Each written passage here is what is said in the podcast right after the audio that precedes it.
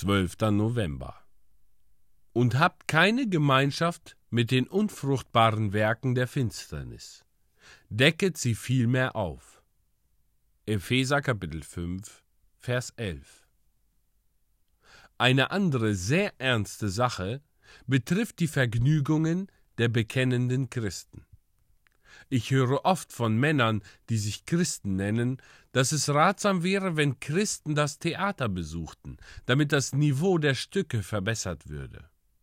Diese Anregung ist beinahe ebenso verständig, als wenn man uns auffordern würde, eine Flasche Lavendelwasser in den großen Abflusskanal zu gießen, um dessen Gerüche zu verbessern.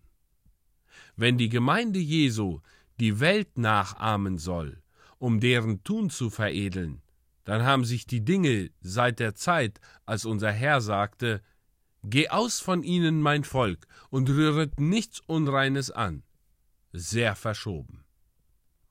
Der moralische Zustand des Theaters ist seit vielen Jahren derart, dass er zu schlecht ist, um aufgebessert werden zu können.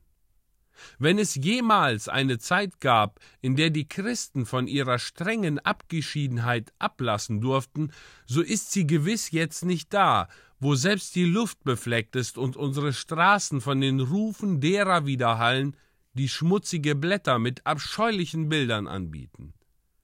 Es ist traurig zu hören, wie heute die Leute über Taten der Sünde sprechen wie junge Männer und Frauen ohne Erröten von Dingen reden, die nur verderben und zerstören können, als ob es Kleinigkeiten und spaßhafte Dinge wären. In diesen Tagen müssen wir doppelt streng sein, damit nicht irgendwelche Zuchtlosigkeiten bei uns eindringen. Tatsächliche Sünde muss mit starker Hand unterdrückt werden, aber wir müssen auch selbst den bösen Schein meiden. Meine lieben Brüder und Schwestern, seid rein im Herzen, mit den Lippen und im Leben. Jedes zweifelhafte Wort, jede zweifelhafte Tat muss ernstlich vermieden werden.